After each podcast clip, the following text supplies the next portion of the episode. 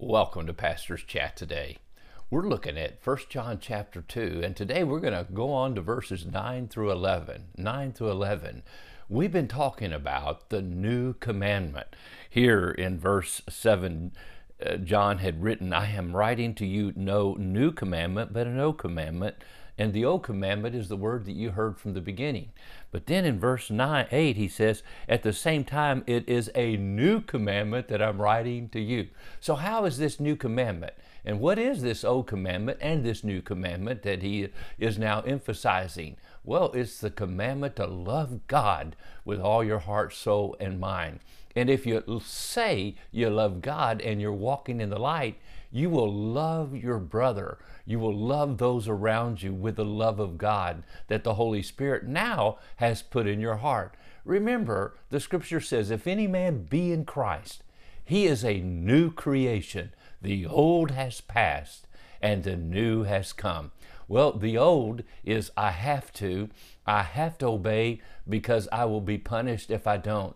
The new is I want to obey.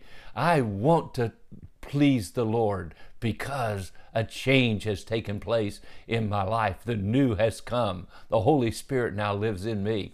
And that should be the case of the believer. And that's why John's making it so clear because there's so many people who appear on the surface to be a Christian, yet underneath there's something missing.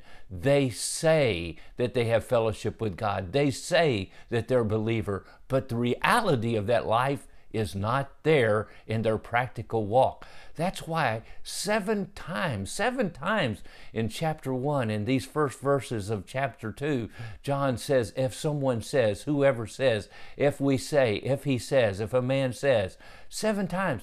Now, in verse 9, listen, he says it again. Whoever says he is in the light and hates his brother is still in darkness, is still in darkness.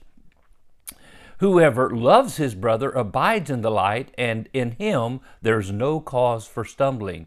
But whoever hates his brother is in the darkness and walks in the darkness and does not know where he is going because the darkness has blinded his eyes. Boy, there's so much we could say. But remember, the new commandment is new in emphasis. It's the first of the first of the first. It's above all others. And Jesus makes it new because He Himself is our example. So it's new in example, but now it's also new in our experience. In our experience, God has made it such that we are to love one another, care for one another, love and do those things that please one another rather than those selfish things that please ourselves. By nature, we're all sinners. By nature, we all do wrong. We're born with a sinful nature and we tend and prone to stray from God. But now the Holy Spirit's within us to guide us, to lead us, to help us, to encourage us, to show us the right way to walk every day. And when the Holy Spirit of the living God is inside of us, who is fresh and new every day, He never grows old, we can now walk in the light. And when we're walking in the light, we walk in love, we walk in grace, we walk in mercy, we walk in kindness, and the fruit of the Spirit is all those things. And remember, the fruit of the Spirit is love, joy, and peace. When you're walking in the light, you will not just say you love your brother, you will love your brother with actions and attitudes and deeds.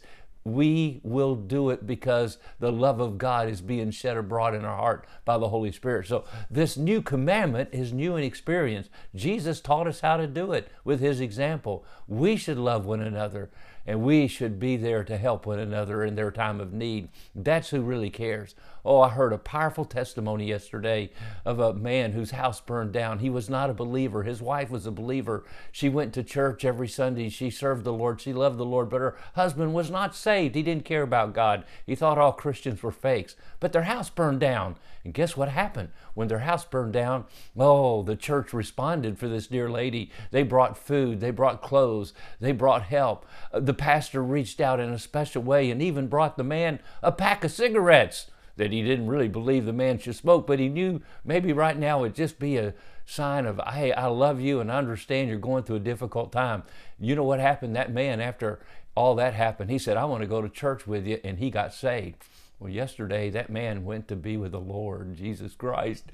He became a believer because these Christians practice Christian love, not only to one another, but to those around them. Oh, God, help us. Help us to be that kind of a believer, walking in love today. God bless. Have a wonderful, wonderful day.